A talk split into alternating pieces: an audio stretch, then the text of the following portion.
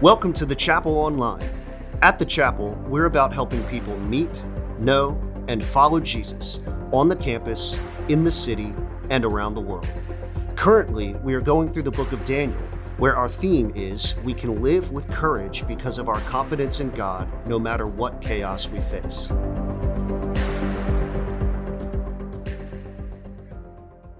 Hey, everybody, and happy Father's Day to you. Now, I want to celebrate starting today with a little dad joke just for you.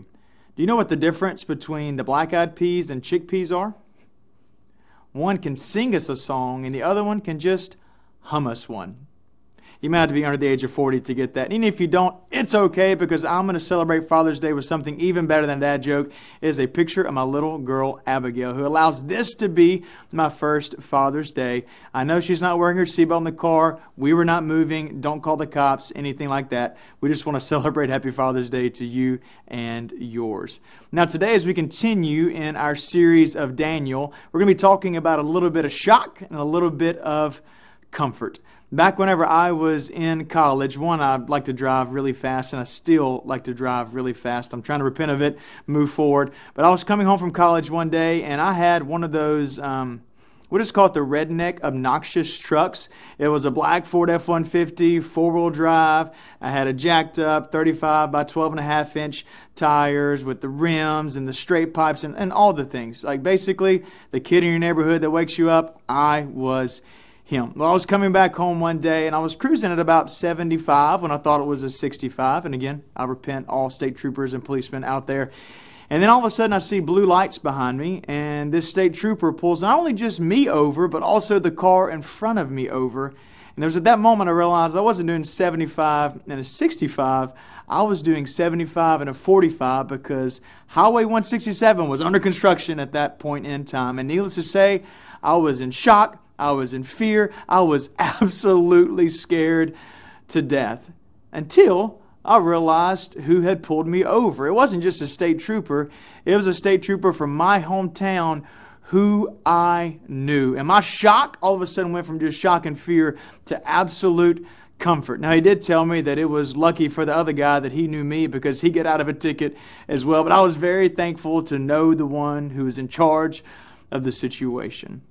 And that's exactly what we're going to be looking at today with the story of Daniel. We're going to see him be shocked. We're going to see some fear happen, but then him also be comforted because he knows the one who is in charge. Now, I want to give you a little context to where we're going. We're going to be in Daniel chapter 7 this week, which is where we kind of switch from the Veggie stories into what we call apocalyptic literature. So there's going to be no more Shadrach, Meshach, and Abednego. There's going to be no more stories and narratives of Daniel's life. We're actually going to be looking at what we call end times or apocalyptic literature. And this, is, this simply means that it's going to give us a picture uh, and some imagery about what is to come. So it's kind of spiritual writing about what's going to be happening in the future. Now, even though this is Daniel chapter 7, the timeline kind of begins to get weird toward the end of Daniel. So, chapter 7 chronologically actually happens between chapter 4 and chapter 5. So if you've been here for our series so far, that is between whenever King Nebuchadnezzar had the crazy dream and he turned into this that you're seeing on the screen, kind of Wolverine Falcon thing, and just did his own kind of crazy stuff, and eventually came back to the Lord. It's between that and whenever Daniel was talking to King Belshazzar with the writing on the wall. So it happened about 555, 556 BC, but this is happening between Daniel 4 and Daniel 5, even though it's around in Daniel chapter 7. I know it's confusing, but the timeline's really not that important. What's important is who Daniel is and what he actually sees in this vision. Now I want to recap and remind you of who Daniel is. And if this is your first time, this will catch you back up with everything. If you're watching online and you've kind of been keeping up with us so far, this will be just a refresher. And if you're at the beach and enjoying yourself, continue to enjoy yourself, but try to catch up on what we're talking about today. So, Daniel and his friends, Shadrach, Meshach, and Abednego, and a lot of other Jews were kidnapped by a nation called Babylon. And the way Babylon would kind of take over a nation is they would actually kidnap the best and the brightest and they would tear down and burn down all the cities and they would take those best and brightest back to their own capital. So King Nebuchadnezzar kidnapped all these great and smart guys, including Daniel and his friends, and would take them back to the capital. And he would seek to indoctrinate them, to actually wipe away the Jewish culture by making them think like, act like, eat like, and ultimately become like the Babylonians. But what we've seen through the story of Daniel, chapter 1 through 6, that instead of being indoctrinated by that actual culture, Daniel actually infiltrated it and he actually influenced it for God. And that gives us a picture of actually what we're called to do as followers of Jesus. We're not called to hate our culture or fight against our culture. Now, we're called to not be indoctrinated by it, but we're called to infiltrate it, to love people, and influence it for the sake of Jesus. And the reason why Daniel was able to do this is he had such confidence in God. He was able to respond in courage no matter the chaos that was around him. And that's kind of our bottom line for this series is we believe that if we're followers of Jesus, we can have courage because of our confidence in God no matter what chaos we face. Whether that's political chaos, whether that is COVID chaos, whether that is we can't figure out where to eat on vacation chaos, whether it's we can't decide where the next 18 holes are going to be, or no matter what it is, we can have courage because of our confidence in God. And today we're going to be looking at a dream that Daniel has. And like I said earlier, it's going to shock him, and then he's going to find comfort. And this is actually the first dream in the book of Daniel that Daniel himself had. It's not the first dream of the book of Daniel because Daniel's been interpreting other people's dreams. Well, today God is speaking directly to him. And for all of you nerds out there who care about languages and all the details and stuff, this was actually written in Aramaic, where the first kind of part of the book was actually written in Hebrew. And the reason for this is Daniel had it written down in Aramaic, whoever wrote the book of Daniel, to make sure everyone of that time frame would be able to read it and in turn hear the message God had for them.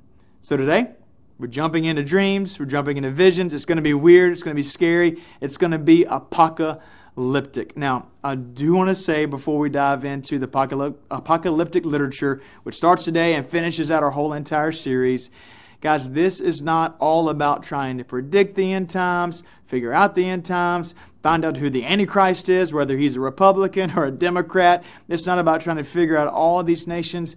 That's not the purpose of this imagery and of this prophecy and even of this type of literature. It is to elicit an emotional response that in turn turns into a spiritual response of us leaning in to God is to cause us to have comfort knowing no matter what happens, no matter what these images represent, we remember that God is in control. So the who's and all that kind of stuff, really not that important. The whys and the hows, really not that important. What is important is the what, that God is absolutely in control. And we're going to have fun looking at prophecies. We're going to have fun looking at the details. We're going to have fun thinking about Antichrist and all that kind of stuff. Read all the Left Behind series you want to. Um, I think there's been a run on it at the library lately. But that's not the point. The point is God is in control, and we can have confidence in Him. So let's dive into Daniel chapter 7, starting in verse 1, and we'll read through verse 7. It says, In the first year of Belshazzar, king of Babylon, Daniel had a dream, and the visions passed through his mind as he was lying in bed and he wrote down the substance of his dream. Daniel said, In my vision at night I looked, and there before me were four winds of heaven churning up the great sea. And four great beasts, each different from the others, came out of the sea. The first was like a lion, and it had wings of an eagle. And I watched it until its wings were torn off, and it was lifted from the ground so that it stood on two feet like a human being, and the mind of a human was given to it.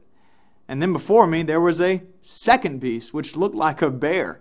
It was raised up on one of its sides, and it had three ribs in its mouth between its teeth. And it was told, Get up and eat your fill of flesh. And after that, I looked, and there before me was another beast, one that looked like a leopard. And on its back, it had four wings like those of a bird, and the beast had four heads, and it was given authority to rule. And then after that, in my vision at night, I looked, and there before me was a fourth beast, terrifying and frightening and very powerful. It had large iron teeth. It crushed and devoured its victims and trampled underfoot whatever was left. And it was different from all the other former beast, and It had ten horns. I told you there was going to be a little bit of shock and a little bit of fear. Like, what? I mean, I have nightmares all the time, but I don't have dreams like that. And apparently, it kind of shocked and troubled Daniel. We see this in verse 15. I, Daniel, was troubled in spirit, and the visions that passed through my mind disturbed me. They disturbed me. And what we see in this vision, what we see with these four beasts, is this is very similar to also visions that God would give the Apostle John in Revelation chapter 13. We see that fear based beast, we see them coming out of the sea, kind of representing chaos and all this kind of stuff. And needless to say, they are to show us and warn us this is scary, this is real. But let's be honest, we're not trying to figure out whether or not the beasts in this passage are scary. I mean, you could tell a toddler that and they'd be like, yeah, that is absolutely scary. What we want to know is what are these beasts?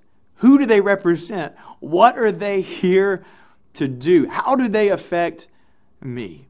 And Daniel shares with us in verse 17 through the interpretation of the dream. It says, The four great beasts are the four kings that will rise from the earth. And just for the record, in this time, kings, kingdoms, dynasties were all kind of used um, interchangeably. What these four beast guys represent are the kingdoms of the world. And the kingdoms of the world. These four beasts represent what's happening in our world. Now, if you've been here for the um, kind of saga of Daniel so far, this might sound a little familiar to a dream that King Nebuchadnezzar, or Nebi for short, had back in Daniel chapter 2 he saw this statue that had four distinct areas that we saw that represented four different nations. It's a lot like this dream, just a little more kid friendly. There's no gnashing of teeth and no bones and flesh or anything. But what we see the difference between Daniel chapter 2 and Daniel chapter 7, Nebuchadnezzar's dream and Daniel's dream, is that Nebuchadnezzar was seeing his dream and seeing these kingdoms from a earthly view, kind of from a human type perspective. And what we're going to see as we dive into Daniel's story is that he sees the same kingdoms from a spiritual or a divine perspective. He sees it from a way that begins to represent what is truly happening in our world and how does our enemy use the kingdoms of the world. So I want to walk back through each of these beasts and see one, what could they possibly be representing? But again, what does it mean? Not necessarily who they are, and we'll have fun kind of guessing, but what matters isn't who they are, but what they represent. So look back at Daniel chapter 7, verse 4, and look at the lion and the eagle. It says the first one was like a lion, and it had the wings of an eagle, and I watched until its wings were torn off, and it was lifted from the ground so that it stood on two feet like a human being, and the mind of a human was given to it.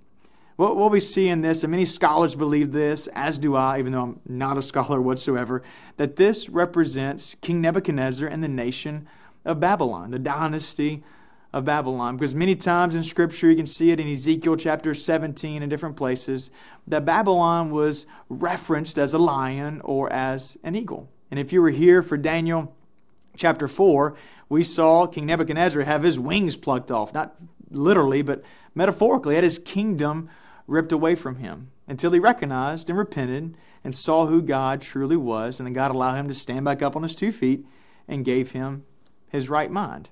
So we see that this beast of Babylon wasn't just a king who went crazy, but it was potentially a tool by the enemy that was fierce and that was kind of crazy. And then it gets a little bit worse in Daniel chapter 7, verse 5. We see the bear. It says, And there before me was a second beast, which looked like a bear. It was raised up on one of its sides, and it had three ribs in its mouth between its teeth. And it was told, Get up and eat your fill of flesh.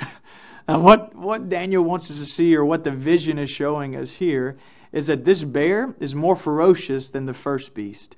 It could potentially be eating on it. We really don't know. It's eating something that represents nations and other kingdoms. And a lot of people think this could potentially mean the Medes or maybe the Medos and the Persians together. Again, it doesn't really matter. What we see is the ferociousness of the bear with the ribs and the flesh in its mouth which kind of reminds me of what I'm going to be doing on July 4th at a barbecue, but that's kind of beside the point. What we see is it continually is getting more and more terrifying and more and more fierce. And it keeps getting worse in verse 6. This is what I call the leopard 4x4, the leopard four wheel drive. It says, After that I looked, and there before me was another beast, one that looked like a leopard. And on its back it had four wings, like those of a bird. And this beast had four heads, and it was given authority to rule. One, have you noticed that most of these beasts are cats? It just shows again that cats are evil. But that's beside the point. This is what a lot of people believe could represent the nation or the empire of Greece. Again, doesn't really matter. What's important is we see the continual escalation of the beast, the continual escalation of evil, the continual escalation of fear, the horrific nature of it, and the ferocity of what is going on. And it all kind of comes together in Daniel chapter 7, verse 7, where we see the horned beast. This is crazy. After that, in my vision at night, I looked, and there before me was a fourth beast, terrifying and frightening and very powerful. It had large iron teeth. It crushed and devoured its victims and trampled underfoot whatever was left. It was different from all the former beasts, and it had ten horns. Again, we see it continually getting crazier and crazier and crazier. And this one is not just the most ferocious beast of the four, this will be the most ferocious thing to ever walk on the face of the planet. Look at the explanation in verse 23. It says, He gave me this explanation. The fourth beast is a fourth kingdom that will appear on the earth. It will be different from all the other kingdoms, and it will devour the whole earth, trampling it down and crushing it. Holy cow. Like, if you can imagine all the dynasties we've seen of this world, they pale a comparison to this fourth beast. Now, a lot of people like to liken it to Rome because of the iron, but this beast is so much bigger than just the empire of Rome. We see the teeth, we see the beast, we see the horns, we see the 10 different kingdoms it represents. It is the most ferocious and evil thing the world has seen. And really, what we want to see through this vision what Daniel will want us to understand is that the kingdoms of the world are going to be here. They're going to rise, but they're also going to fall. Many will attack each other and defeat each other, but ultimately there is another kingdom that is coming that will defeat all the earthly kingdoms and actually use it to its advantage. Look at, look at verse 8. It says, While I was thinking about the horns, there before me was another horn, a little one, which came up among them and three of the first horns were uprooted before it, and this horn had eyes like the eyes of a human, and mouth that spoke, spoke boastfully. Look at verse 24. The ten horns are the ten kings who will come from this kingdom, and after them another king will rise, different from all the earlier ones. He will subdue the three kings. He will speak against the Most High and oppress his holy people and try to change the set times and the laws, the holy people will be delivered into his hands for a time, times and time and a half. And what we see here is we're moving beyond just the kingdoms of the world. Guys, we're actually moving here into the kingdom of Satan, to the kingdom of our enemy. And if you're taking notes, and I'm not, I want you to hear me very, very, very clearly, guys. The kingdom of Satan is very real, and it seeks to attack the kingdom and the people of God. Guys, I want you to hear me very clearly. The devil is real. And a lot of people will use science to kind of combat this and say, what? There's no scientific proof that the devil is real. Maybe science points there might be a creator, but there's no proof scientifically that there is a devil. And guys, we're never going to argue there has to be scientific proof to be a devil. There's actually a really smart guy named John Lennox who wrote a total book about that, and this is one that both Kevin and I um, highly, highly recommend. It's Can Science Explain Everything by John Lennox. So I'm not going to go into why science would have to prove that there is a devil. But guys, I want you to understand that he is real, and we see his working all around us. And his tactic isn't to make himself big and known and be kind of over over the top. His secret is to sneak around silently. Look at this quote by William Ramsey. It says, One of the most striking proofs of the personal existence of Satan is found in the fact that he has influenced the minds of multitudes in reference to his existence and doings as to make them believe he does not exist. The hardest enemy to defeat is the one you don't even know is there. And our enemy is smart. He's much smarter than me, much smarter than you. He's really good at what he does and he's trying to distract us. He's trying to tell us lies. He's trying to push us into evil while not even revealing that he is there. But, guys, when we take a moment and look at the world around us, we see the effects of the kingdom of Satan. We see the attack on morality. We see the attack on sexuality. We see the attack on people groups. We see the attacks on political groups. We see, man, the, the killing, senseless killing of those around us. We see the senseless killing of unborn children. We see the genocide of people in different parts of the world just because of what color of skin they have. Guys, the devil is real. And he is attacking not just the people of this world, but he is specifically attacking the kingdom of God and also the people of God.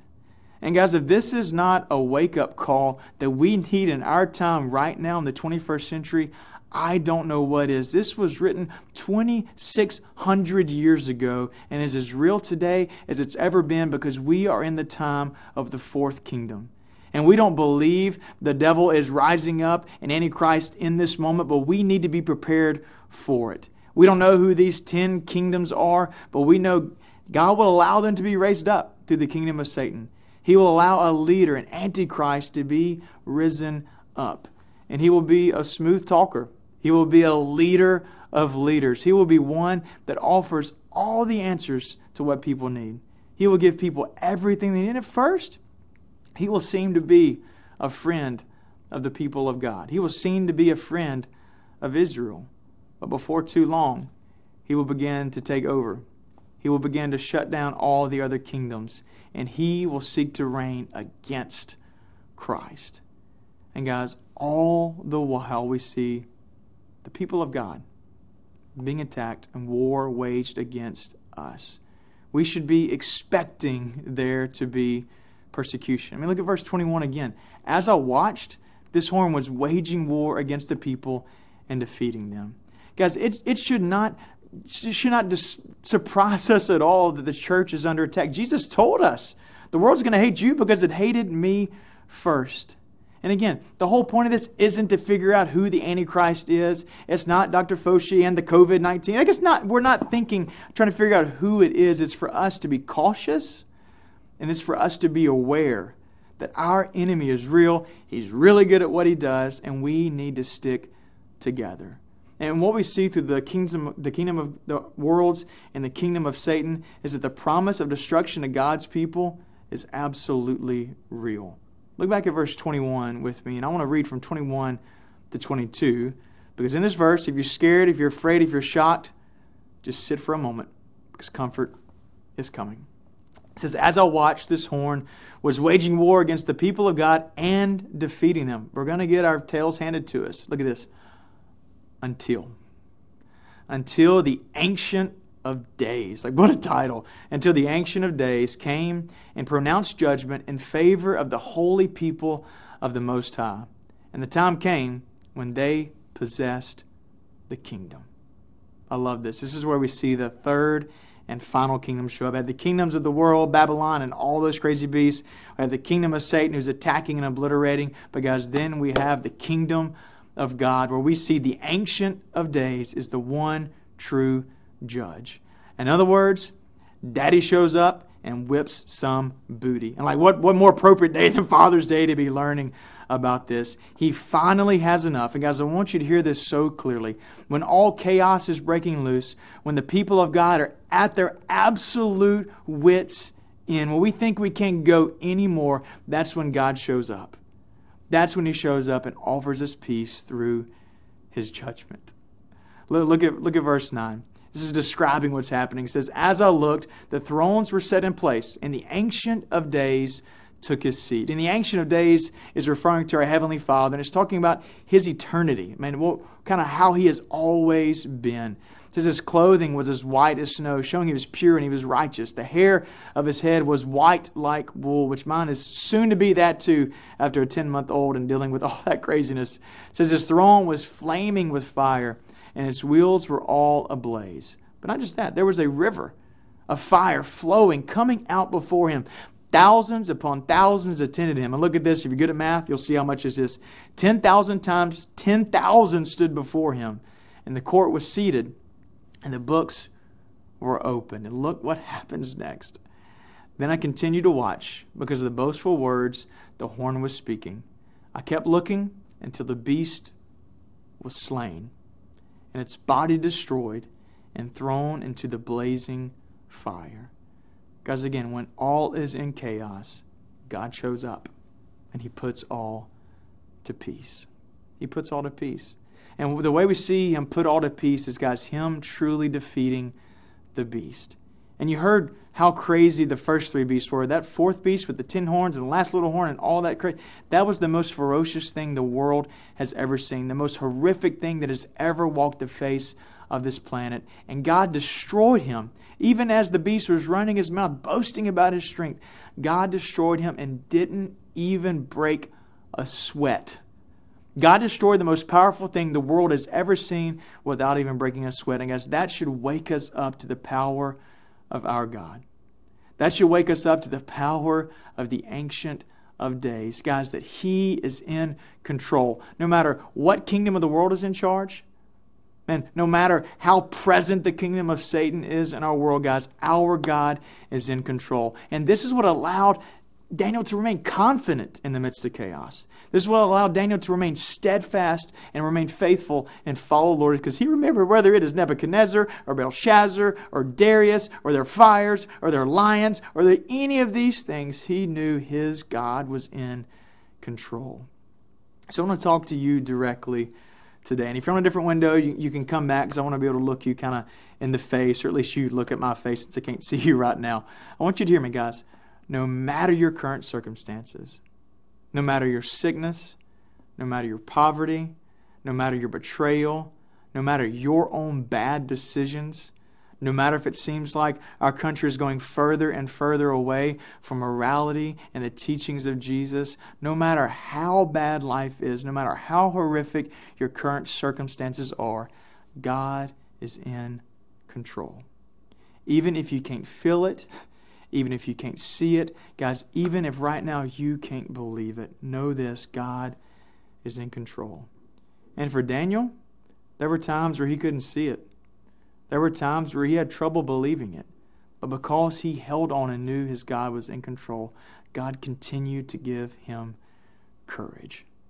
So, no matter how present the kingdom of Satan feels, no matter how beat down by the beast you feel right now, remember the kingdom of God is at hand. He is in control. But what we see is that God just isn't in control, and not just the Ancient of Days is the one true judge. He actually is going to hand this kingdom off to someone special. Look at verse 13.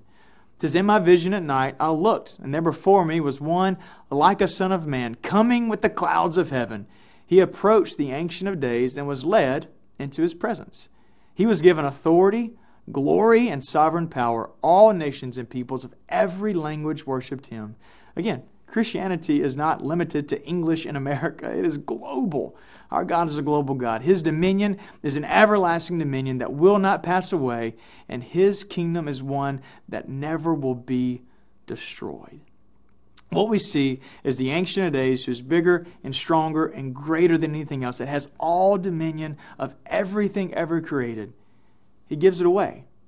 And he gives it away to this one like a son of man. Which means even if this person is human, he's not going to be destroyed. And we see he's human because he looks like a son of man. Even if he is human, he will reign. He will not be destroyed. He will not be defeated. But what we see, this one that inherits the kingdom is not just identified as one looking like the Son of Man. It actually says he comes with the clouds. Now you might be thinking, what in the world is this? Like we've already talked about Satan and beast, and now we're talking about clouds. Like what are we even looking at here? But this is specific imagery to show us who this Son of Man is. Look at Psalm 104, verse 3. It says, He, God, makes the clouds his chariot. Isaiah 19:1. See, the Lord rides on a swift cloud. This shows us something incredibly important, guys. The Son of Man isn't just a man. The Son of Man is the God man. He is God in a bod, as I like to say. Jesus is God's revelation of himself to us. And the reason why Jesus' favorite title in the Gospels was Son of Man, that's what he referred to himself as more than anything else, is he wanted us to see that God the Father was handing over dominion of this world to him. And if you're a language nerd like I am, even in the original verbiage and language here, all the pronouns and all the verbiage points to the Son of Man in the Ancient of Days being one. It points to them as being the same, which is God the Father, God the Son, and God the Holy Spirit. And what we see in this in this passage, guys, is the kingdom of God, the ancient days is the one true judge, but what we see is the Son of Man, Jesus Christ, reigns supreme.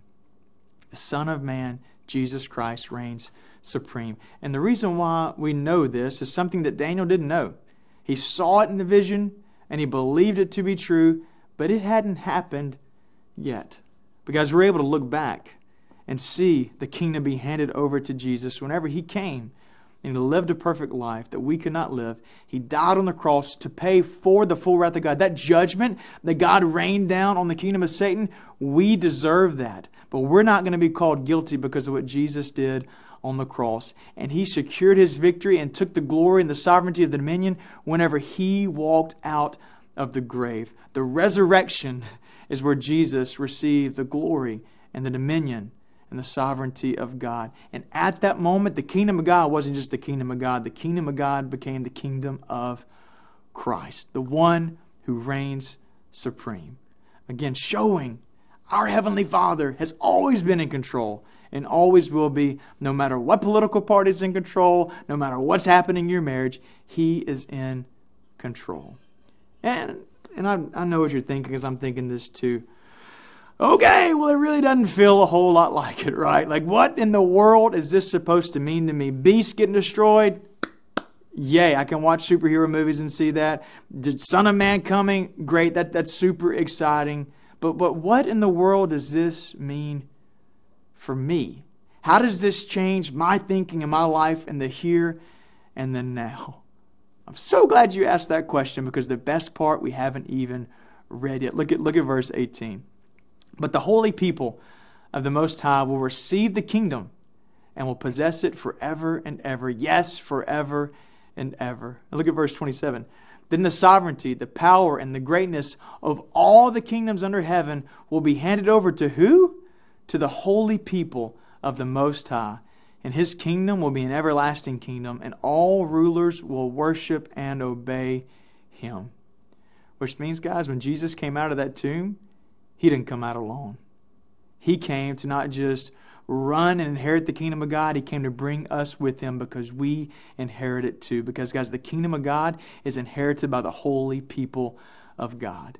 And the holy people of God here are simply what we call the saints, not, not the New Orleans saints. Some of them, I pray, will one day receive the kingdom of God. But the saints, the holy people of God, are simply this those who believe in the Heavenly Father through His Son, Jesus Christ. We believe that Jesus came, He lived, He died, and he rose from the dead, and we say yes to following him. That's who the holy people of God are. They're not just priests, they're not just preachers. Lord, thank you for that. And they're not just the churchy people, they're people who have placed their faith in Jesus Christ. And if that is you, hear me so clear. All that sovereignty, that river of fire, that glory, those angels, all that dominion, guys, is ours because Christ died on the cross and rose from the dead, we are no longer just spectators. We are participants in the glory of God.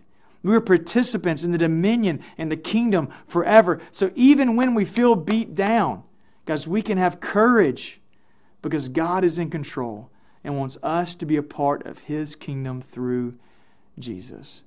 Guys, we are literally co heirs with Christ. That that is what we hold on to when we're being defeated by the beast. That is what we're holding on to whenever it seems like everything in our world is attacking us. That is what we hold on to when we feel like there is no hope.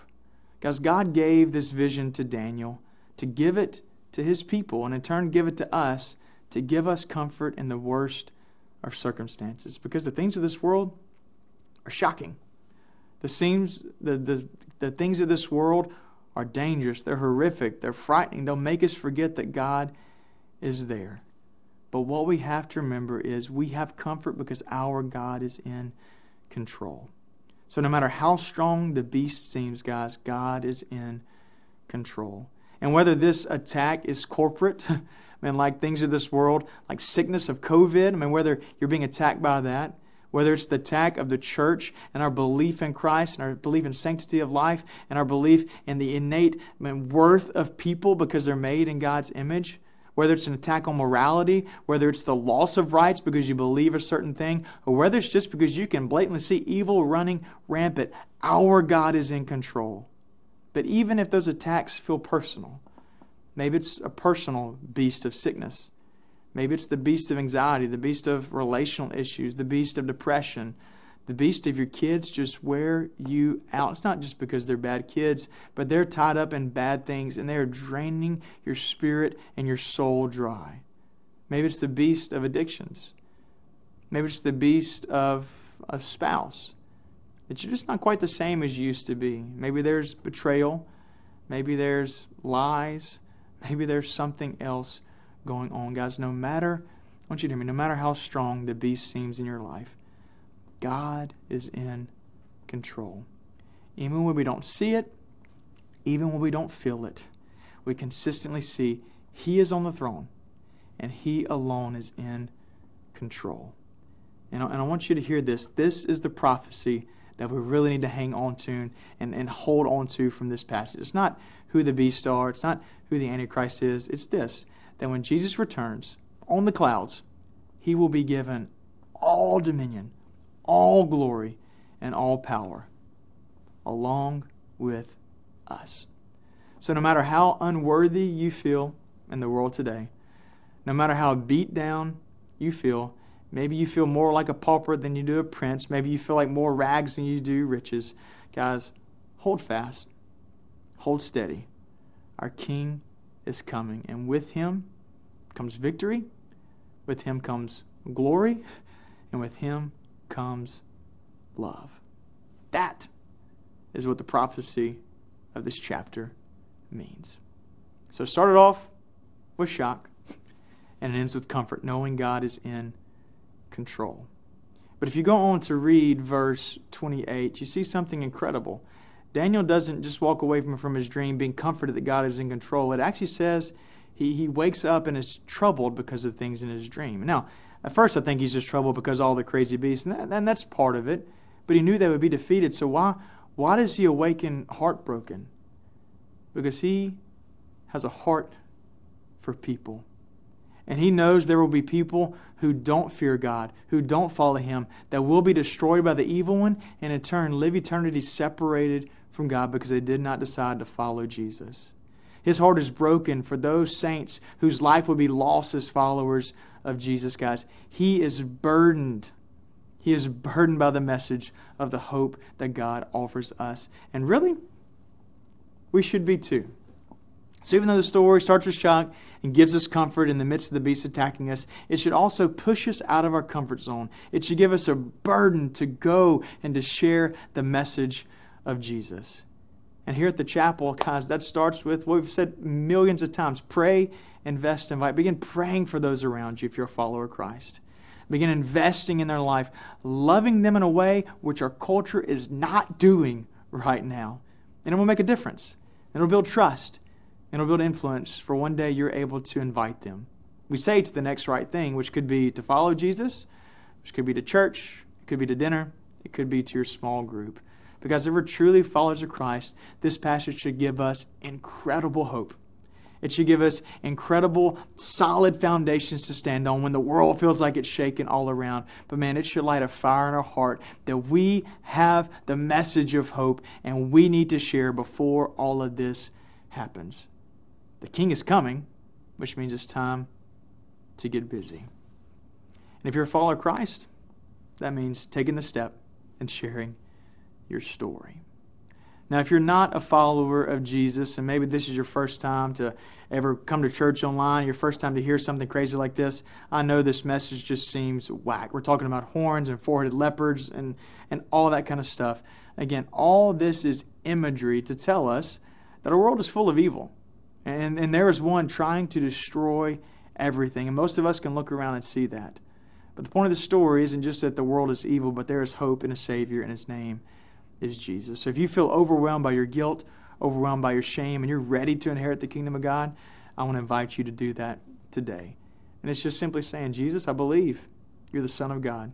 I believe you died for me and rose from the dead. Today, I choose to follow you. I want the hope that Daniel had. And if you're ready to do this, you can head to thechapelbr.com slash yes. There'll be a message from Pastor Kevin there. There'll be some resources you can look at. There's also a form that you can let us know you made that decision, and we will reach out to you. So if you're not a follower of Jesus, your step is to begin to engage.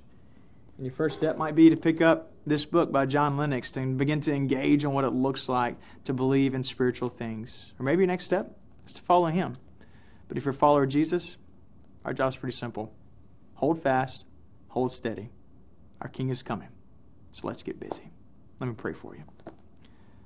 Father, we thank you for Jesus. And God, we thank you for this weird, crazy story of a vision that this guy got over 2,600 years ago. But God, we thank you not because of just Daniel and not just because of the story, but because of the truth that it entails.